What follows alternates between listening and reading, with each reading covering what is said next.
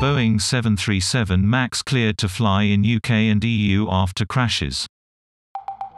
Regulators say the plane is safe to resume service after two fatal crashes led to its grounding.